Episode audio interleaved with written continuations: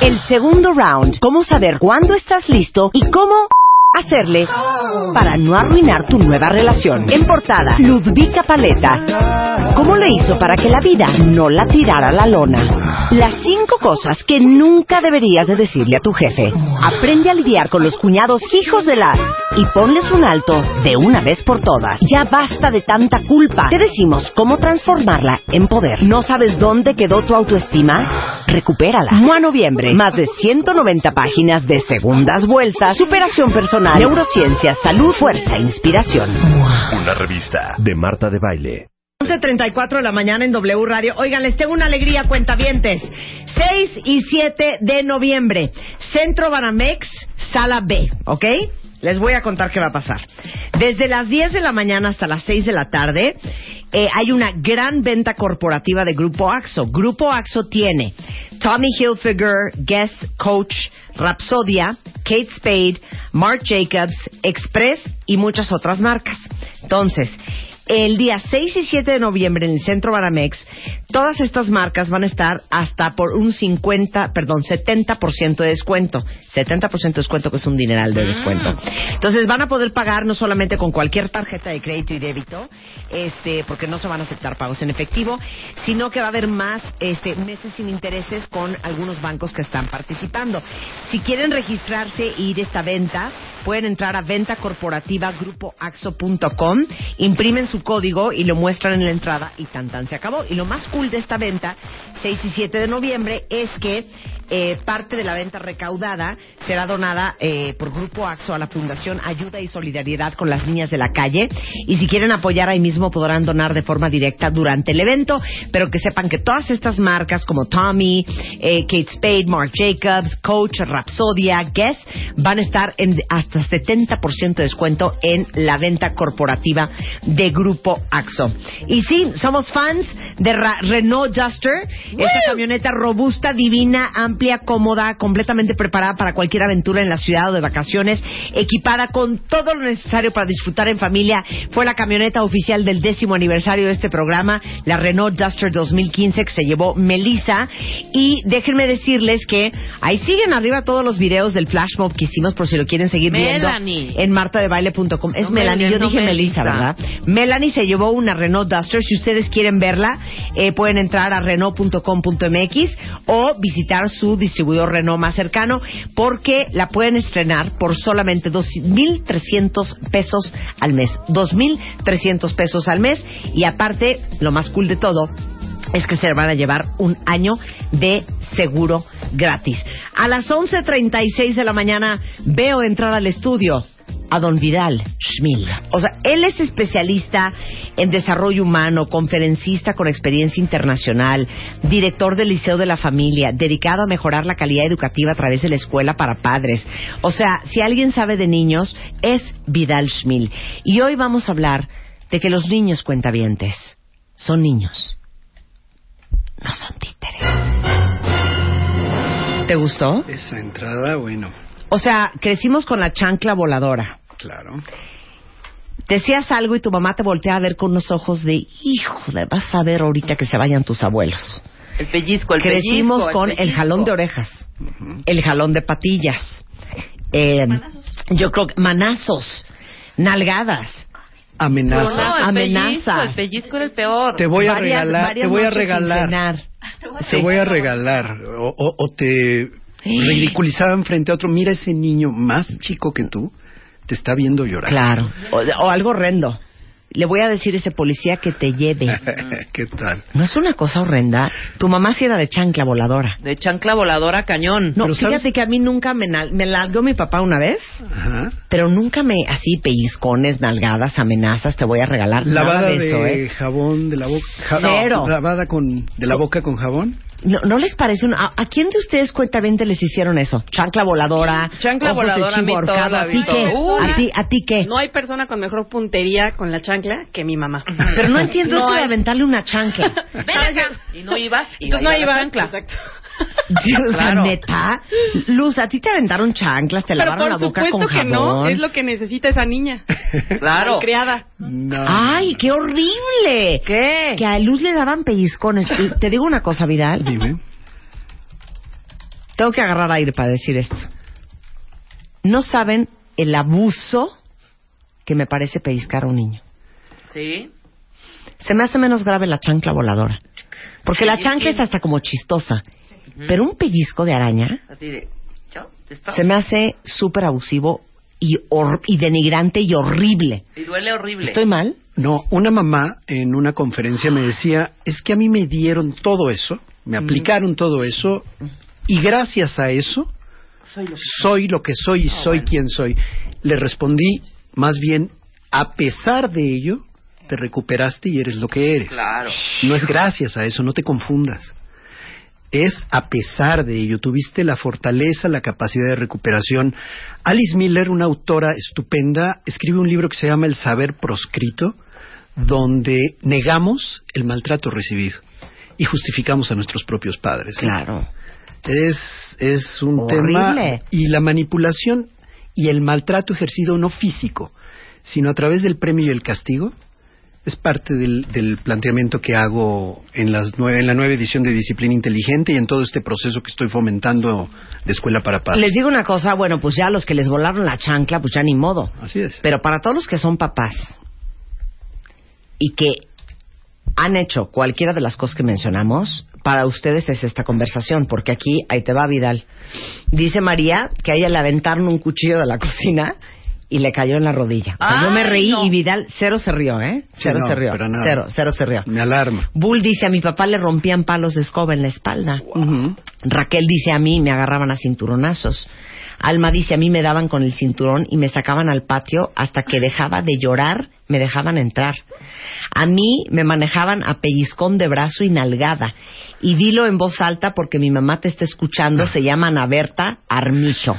Ana Berta, Ana. Berta, Ana Berta, Ana Berta, Ana Berta.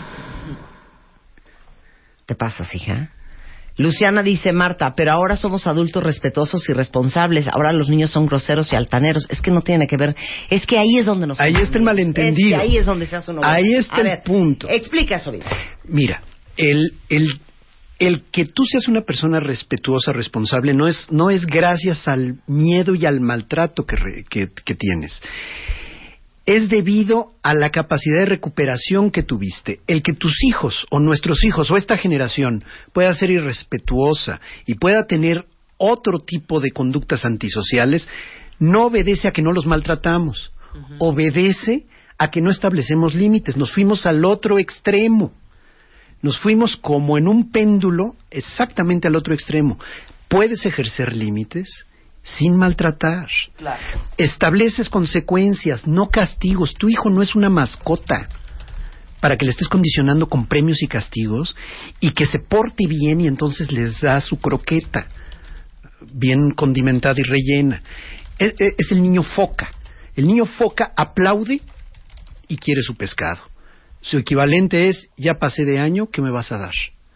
Ya no le pego a mi hermano, déjame ver la televisión o jugar con mi tablet. Es como si estuviéramos tratando una mascota. Lo que tenemos que hacer es sancionar, no es cuando yo digo que no hay que castigar, no estoy diciendo que no hagamos nada por no y no ponerle límites. Estoy diciendo, primero que nada, cuando tú sancionas tienes que orientar la acción a la reparación, al resarcimiento, a compensar el mal que hice, no a que sufra dolor mi hijo. El gran error, el, el gran problema que traemos es que creemos que el dolor produce conciencia.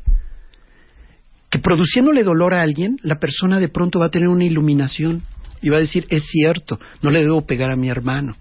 Además, castigamos con cosas desvinculadas que no tienen que ver.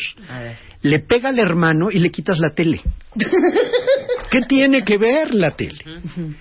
Eh, ¿Tú crees que va a asociarlo? No, lo único que va a pasar es que el niño va a seguir pegándole a su hermano de manera encubierta, a escondidas tuyas.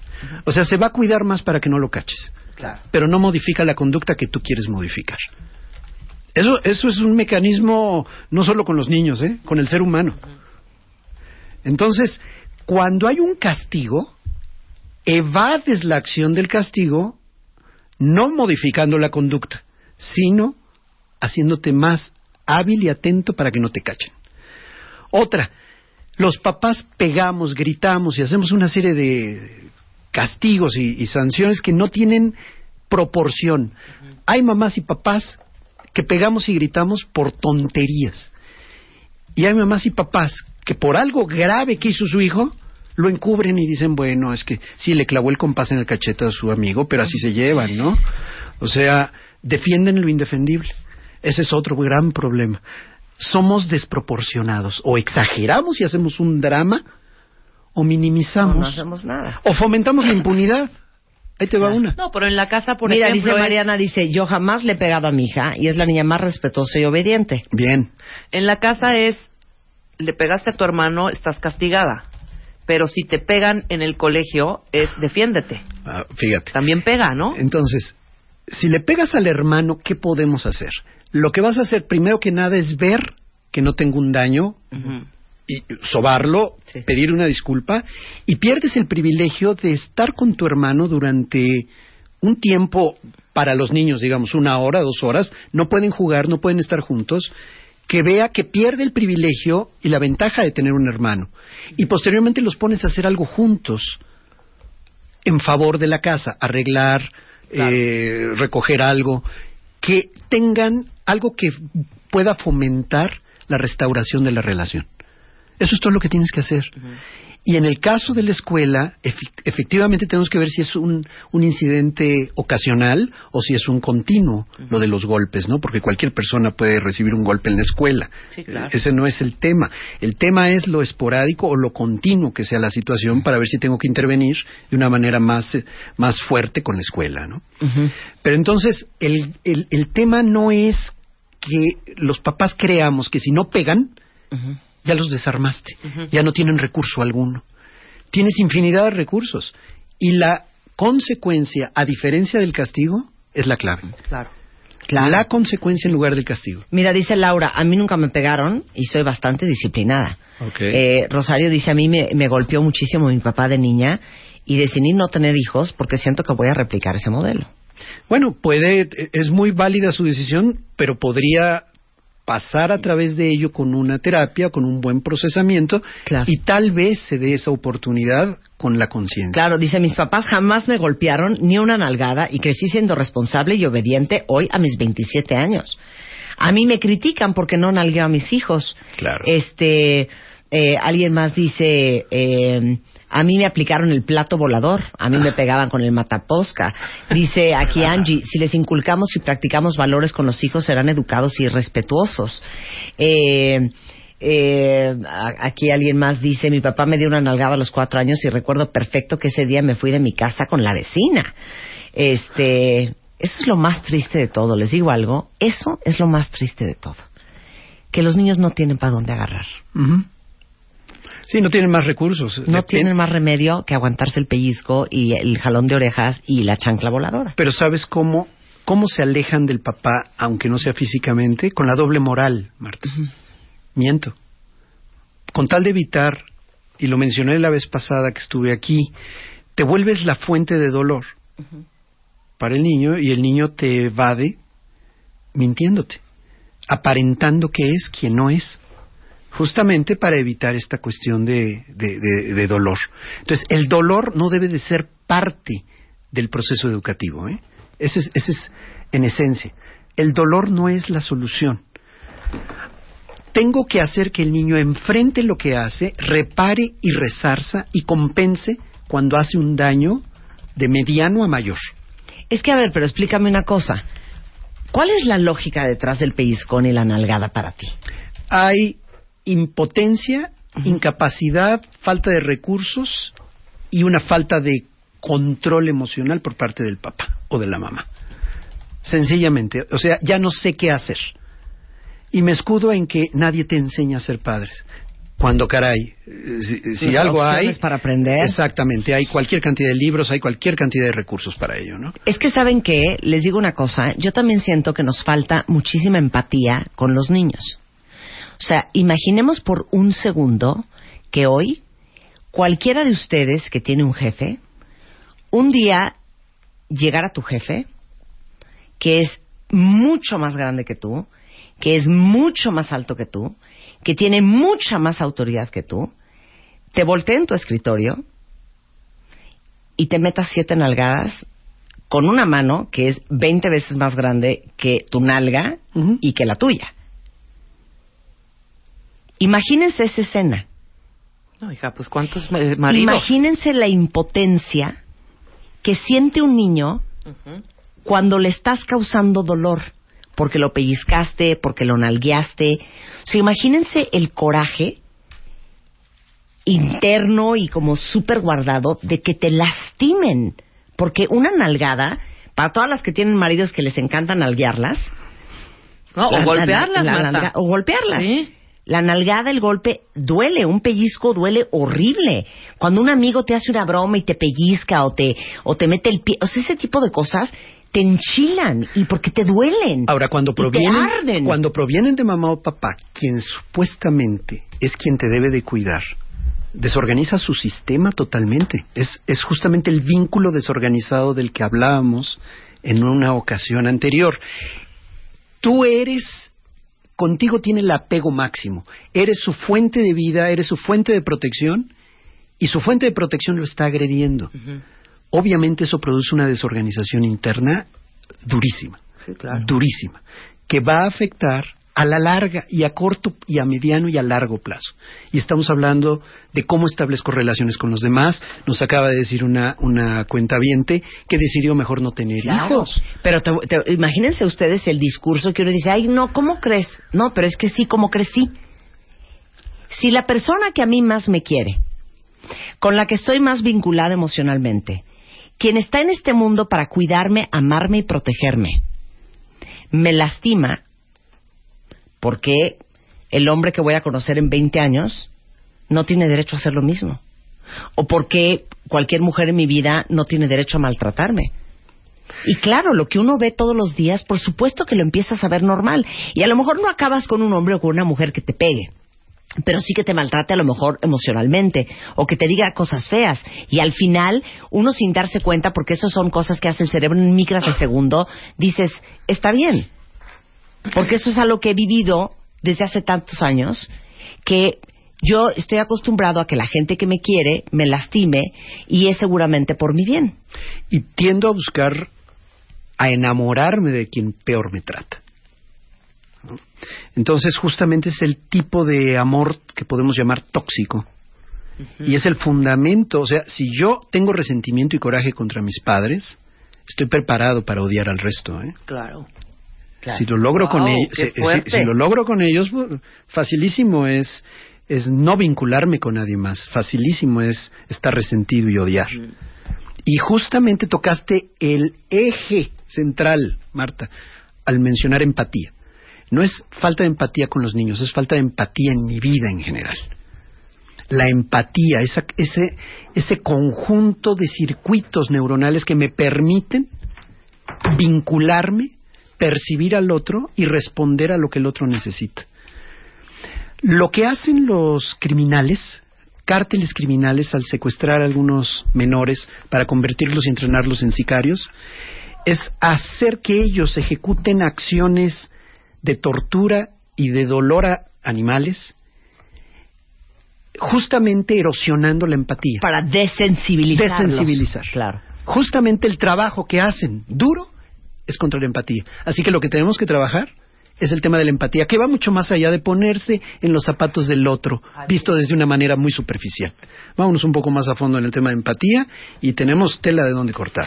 Regresando del corte, justamente el viernes vamos a lanzar y me invitó a, a presentar el libro Vidal Schmil. Así es que no se vayan, les vamos a dar ideas y grandes alternativas que no son algadas y pellizcones para así disciplinar a nuestros hijos en W Radio. Abre Twitter. Non-stop. Arroba. Marta de Baile. Y Facebook. De Baile. Oficial. Opina. Non-stop. A las 10 de la mañana. Marta de Baile. En W. Abre las redes. Non-stop. Non-stop. Queremos invitar a la presentación en Filig en, en el Centro Nacional de las Artes, Aquí en el DF. aquí en el DF, gratis. Viernes a las 6 de la tarde, este viernes 6 a las 6 de la tarde, contigo presentando el libro. A todos los cuentavientes. A todos los Ay, cuentavientes. qué increíble. Seis de la tarde este viernes. Vengan, este viernes. cuentavientes. Y otra cosa, les vamos a dar un lugar preferencial a las... Vamos a dar ocho lugares dobles para las personas que nos escriban su mejor y su peor experiencia intentando disciplinar a sus hijos. Órale. Comunicación arroba escuelaparapadres.com es a don- al correo al que deben de, de darnos los datos. Y a esos ocho les vamos a dar un espacio preferencial en la presentación del libro este viernes. Ahorita les mando los datos por Twitter. Pero, ¿qué sí? ¿Y vamos a hacer un test? Sí, hay un ¿Vas a hacer un Bueno, test? vamos a hacer una... ¡Qué miedo! ¿De qué es el test? ¿Cómo- ¿Qué tan Pues funcional ahora sí que Marta es mi nada más disciplina? lo va a hacer. ¿Qué tan funcional es tu disciplina? Saquen papel y pluma, Sí, abran porque- archivo de Word de volada. No, no está bien solamente decir estoy bien porque lo amo. El amor no es suficiente. Vamos a ver qué tan eficaces somos. Venga.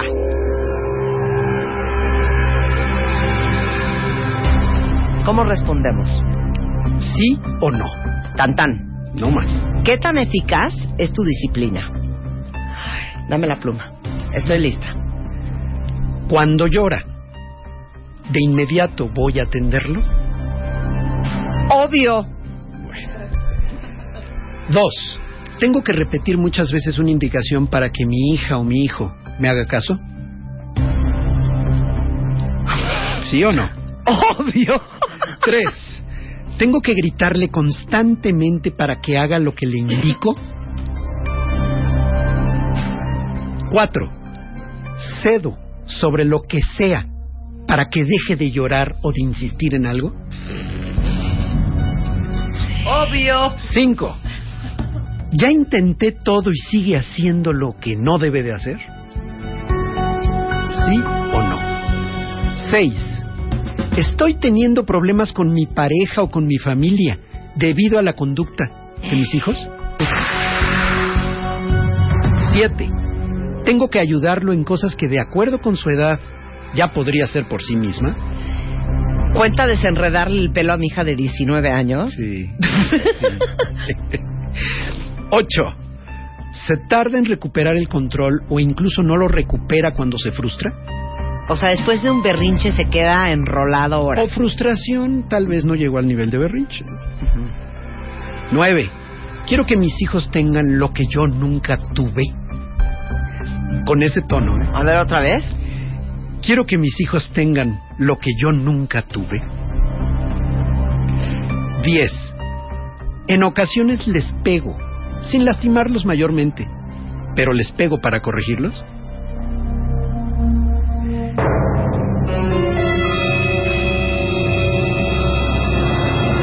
Si tus respuestas son afirmativas en seis o más preguntas, te urge cambiar. A ver, quiero sus calificaciones por Twitter y Facebook now. cuatro o cinco de estas preguntas que fueran afirmativas, es necesario hacer un cambio. Dos a tres, te recomiendo ajustar. Una, vas bien. Cero, vas muy bien o no es verdad. Yo creo que nadie tuvo sí. Oye, yo estuve entre 4 y 5. Estoy en un hoyo. Bueno, El cambio es necesario, es necesario. Yo es regreso a lo que he dicho toda la vida. De veras no tengan hijos. Son Pero- much- muchas preocupaciones y pero muchos los problemas. tenemos pero ya los tenemos. Oigan, el test lo vamos a subir a martadebaile.com para que, ya, perdón, a Bebemundo, para que busquen ahí el test y háganselo a su pareja, Y está- al papá de sus críos o a la mamá de sus Está en el artículo de este mes, este, abre el artículo que me hiciste favor de, Bebemundo. de invitarme a escribir ahí en Bebemundo, abre con este test. Con este test está en la revista Bebemundo de este mes, que ya está a la venta, y aparte viene, ya saben, con el manual del primer año de, de- de ser mamás.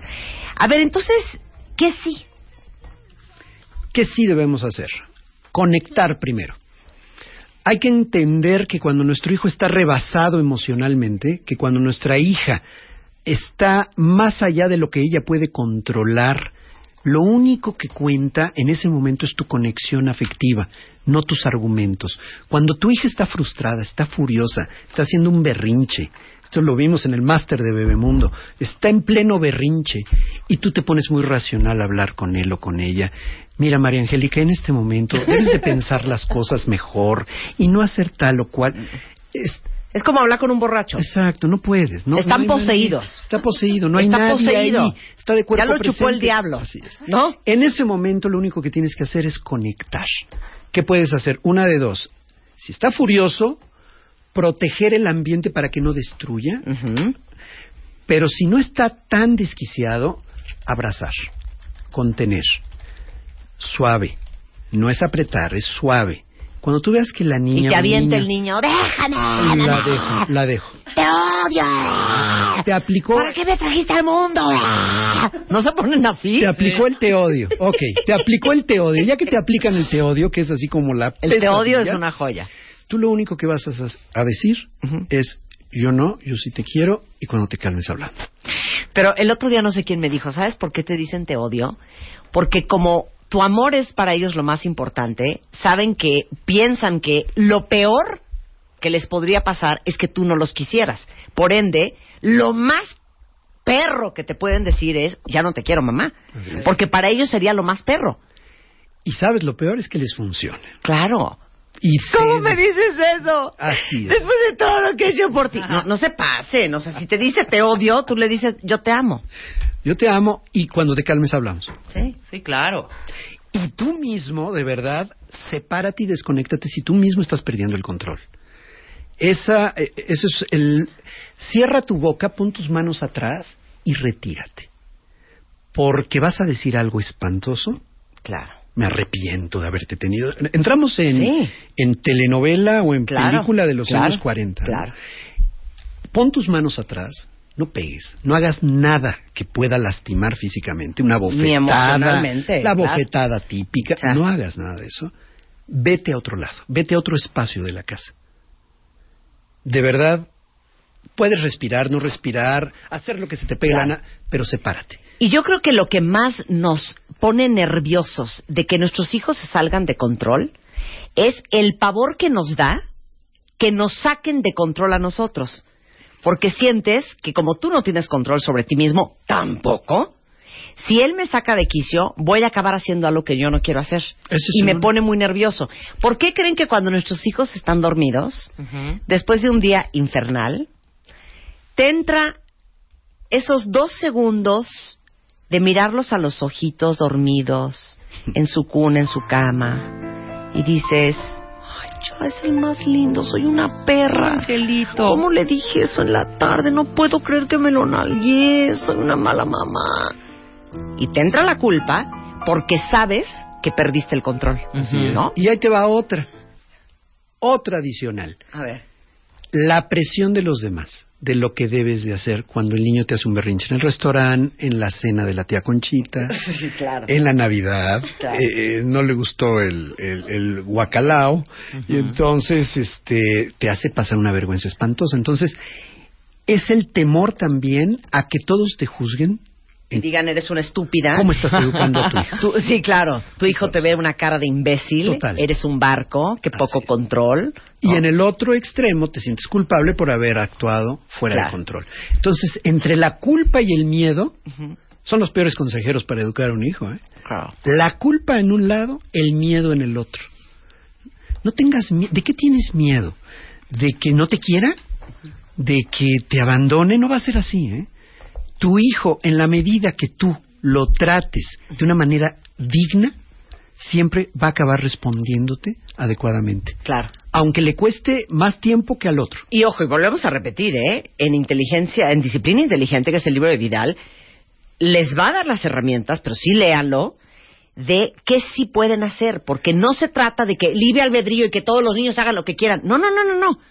Sí va a haber consecuencias, pero las consecuencias no son los pellizcos y las No, nalgadas. la consecuencia tiene que estar, en lugar de hablar de consecuencias naturales o lógicas, ¿has oído esos términos? Es que tiene que haber una consecuencia lógica y natural. Eso confunde más a las mamás, ¿eh? Sí. Yo, yo mejor soy un poco más puntual en ello. Tiene que ser una consecuencia que repare o restaure.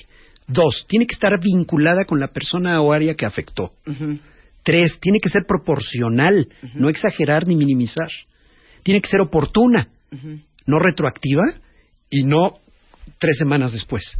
Y tiene que tener supervisión para que yo vea que la conducta realmente se modificó. Ok, en lo que platicamos del segundo punto de técnicas infalibles, mándenme ahorita de volada por Twitter en qué momento o qué hacen sus hijos que es donde dicen ustedes, ya ahora sí lo voy a pellizcar, ahora sí ya lo voy a nalguear porque ahora sí ya me tiene hasta la madre. Y entonces tú dices, ¿qué harías en esos casos? ¿Ok? Me encanta. Ok, vamos con Venga. nómbralo para dominarlo. Nómbralo para dominarlo es poder verbalizar lo que estoy sintiendo. Cuando tu hijo siente dolor por un golpe físico o emocional, está teniendo una mala experiencia en la escuela, lo que esté teniendo mal, permítele, por favor, y fomenta que, que lo explique, que te lo platique, que te lo narre tres, cuatro veces. ¿Con qué fin? Con el fin de que le pueda dar significado a la experiencia emocional. Una parte de su cerebro, la emocional, lo rebasa. Es como una ola que te revuelca. Sí. La otra parte de tu cerebro, la que te permite, la que te permite verbalizar, es la que va a darle sentido y significado a la experiencia. Dame el ejemplo. La pérdida de una mascota. Se murió el perrito, se murió el gato. En lugar de que vamos a olvidarnos de eso, vamos a vamos a comprar otra. Sí. No, vamos a darnos un tiempito y platícame qué sentiste, cómo fue, lo viste muerto, lo tocaste, qué tan frío estaba, que lo narre dos, tres veces. Y eso va a ayudar a que el niño empiece a darle significado, sentido, y llega un momento donde te dice, ya, ya no quiero hablar de eso, ya lo acabó, Sí, ya lo sacó, ya lo sacó. ya lo sacó. Por favor, permite que los niños lo narren. Yo pienso que las mamás y los papás somos como un bote de basura. Y está bien que los hijos vomiten todo lo que tienen que vomitar. Pero- Vomitar lo de la mascota. Mamá, estoy súper enchilado porque no me estás dejando ir, porque yo me moría de ganas de, dejar ir, de, de ir y se me hace malísima onda. Se vale que te digan. 100%, que hablen. pero no solo sobre lo que tengan frustración respecto a lo que tú no dejaste o hiciste, sino en general De la en su vida, vida. de la vida, ¿Qué me está pasando? Y que lo Claro. pueda verbalizar. Pero para eso los papás tenemos que ser capaces de no interrumpir, no estar dando consejos cuando no están pidiéndotelos y no enjuiciar. Claro. Ahora, el caso de la mascota es un ejemplo bueno, Evidente. que pasará una vez cada quién sabe cuántos años. La Pero le has dicho amigo- 20 veces que se siente hacer la maldita tarea. Ok. A ver, castígame eso. No, ahí no es de nombrar ni para dominar ni nada. Es otra, aplica otra cuestión. Ahí la pones, pones la estructura para que la niña se ponga a hacer la tarea. Te sientas a hacer la tarea, se apaga cualquier artefacto, no, no Sí. puedes salir y te pongo un ambiente propicio para ello. Y lo convierto en rutina para que se genere el hábito. Pero eso es estructura. Eso no va por la disciplina en el Es momento. que sabes que, hijo, tocaste un punto que está cañón. Es Es estructura. que, ¿cómo vamos a poner estructura a cuentavientes si uno no la tiene? A mí que me digan que yo le ponga límites a, las, a mis hijas, pues yo no la tengo. No conozco la palabra límites. Que yo le ponga disciplina o estructura a una persona A si ver. yo no soy estructurada. A ver, tú sí tienes límites. Tal vez no tengas Largos. no tengas limitantes. Es diferente límite a limitante. Ok. La limitante es la que te bloquea y dices yo no puedo y no tengo capacidad de. Límite es Hasta aquí llegaste. Sí, y tú no te pasas el alto. Claro, sí, tienes razón, tienes un buen punto. Pero, por ejemplo, les pregunté que qué cosas los sacan de quicio de sus hijos.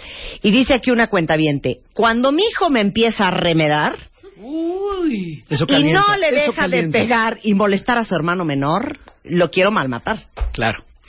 Ahí la técnica podría ser lo que se llama extinción. ¿Qué es extinción? Tu hijo está sediento de tu atención. Quítale la atención en ese momento. No lo peles. No, cuando te imita y demás, no le hagas caso y aplícate a no hacer caso durante 10, 15, 20 minutos. Y que vea que en realidad no le está funcionando. Porque mientras más desquiciada y vea, va a ver discurrir, claro, claro. peor lo hará. Claro. Porque está en combate, está en batalla. Entonces le está funcionando. Sí. Dale extinción. Es como cuando el niño Extingue ese botón. Extingue el botón Ay, para ya que sé qué sepa voy a no. hacer ahorita para ponerla como diablo. La voy a remedar porque hace que se pone como loca. es que así son. Bueno. ¿No, no? Bueno, ese es el punto. ¿Le funciona? No lo deja de hacer. Claro. Dice, cuando no me hace caso, por más lindo que le hablo, y empiezan, ¿pero por qué? ¿Pero por qué? ¿Pero por qué? ¿Por? Es que no entiendo por qué. ¿Qué más da? ¿Por? Dale una sola respuesta al por, al cuestionamiento, y el que sigue es porque es lo que debe de hacerse, porque es lo correcto. ¿Pero por? Se acabó la A ver, si no, conversación. si no puedes entender, No, que no a mí puedes mis hijas no me dicen por, me dicen, ah, llama, te vale. No, no te vale. No, no me vale. No, no me vale. Es lo haces y se acabó. Claro. Punto. Dice- Y no, no uses el de porque soy tu madre, pero Claro, sí es claro. equivalente. Claro. Este, cuando le estás diciendo que no tire la comida y parece que le estás hablando a otra persona. Sí. Sí, sí, sí, sí. Es que Bueno, está cañón. yo sé de un pariente que lo llevaron a ver si tenía problemas de audición porque no hacía caso. Sí. Creían que era medio sordo. Sí, no, pero no, el niño no es sordo. No, no, no. Sí. Es sordo selectivo. Sí, es sordo selectivo. Sí, sí, claro. ¿Qué haces? Insistes en lo tuyo Sí. y lo llevas físicamente a que haga lo que, lo que debe de hacer. Ahí te va una divina. Dice aquí, cuando le explico algo de la escuela y no entiende, y ya se lo expliqué cinco veces, me revienta. Ah, ahí es un problema de técnica de estudio. Que no le sigue explicando el capítulo o la lección 3, que se regrese a la 1. Sí, No insistas en la 3, el problema empezó desde la 1. claro. Dice, cuando el chamaco te suelta un golpe por un berrinche, Lo separas con energía, pero no le regreses el golpe. Sí. Lo separas, lo alejas, ¡pum! lo mantienes a distancia y eso es todo. y no le dices, ¡ay, hijo de la chica! Eso sí me dolió. ¿Y ahora? Eso no. No, no, no, no. Ven acá. no. Ven acá. Ven acá. Ahora, ahora sí vas a ver lo que es dolor. Exacto. Pégale a tu madre. Te voy a quemar la mano. Exactamente. ¿No? Oigan, podríamos estar horas con Vidal Schmil. Hola. Horas. Pero lo que sí vamos a hacer es dos cosas. Uno, el libro se llama Disciplina Inteligente. Les digo una cosa, voy a estar súper decepcionada de ustedes, que todas están escribe y escribe, hombres y mujeres en Twitter, y que no vayan y compren el libro. Porque ¿saben qué? Y que vayan a la filija, a la presentación, que y te esa es la segunda, claro. Y les voy a decir una cosa, si uno quiere tener lo que pocos tienen, tienen que estar dispuestos a hacer lo que pocos harían. Muy pocos papás están dispuestos a aprender y a cultivarse y a aprender y a informarse.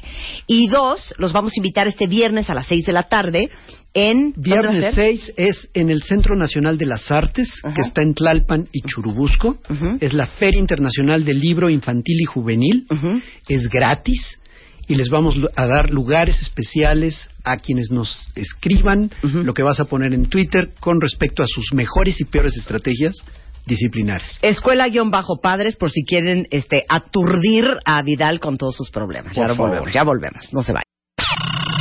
El segundo round, cómo saber cuándo estás listo y cómo hacerle para no arruinar tu nueva relación. En portada, Ludvika Paleta. ¿Cómo le hizo para que la vida no la tirara a la lona? Las cinco cosas que nunca deberías de decirle a tu jefe. Aprende a lidiar con los cuñados hijos de la y ponles un alto de una vez por todas. Ya basta de tanta culpa. Te decimos cómo transformarla en poder. ¿No sabes dónde quedó tu autoestima? Recupérala. Mua Noviembre. Más de 190 páginas de segundas vueltas, superación personal, neurociencia, salud, fuerza inspiración.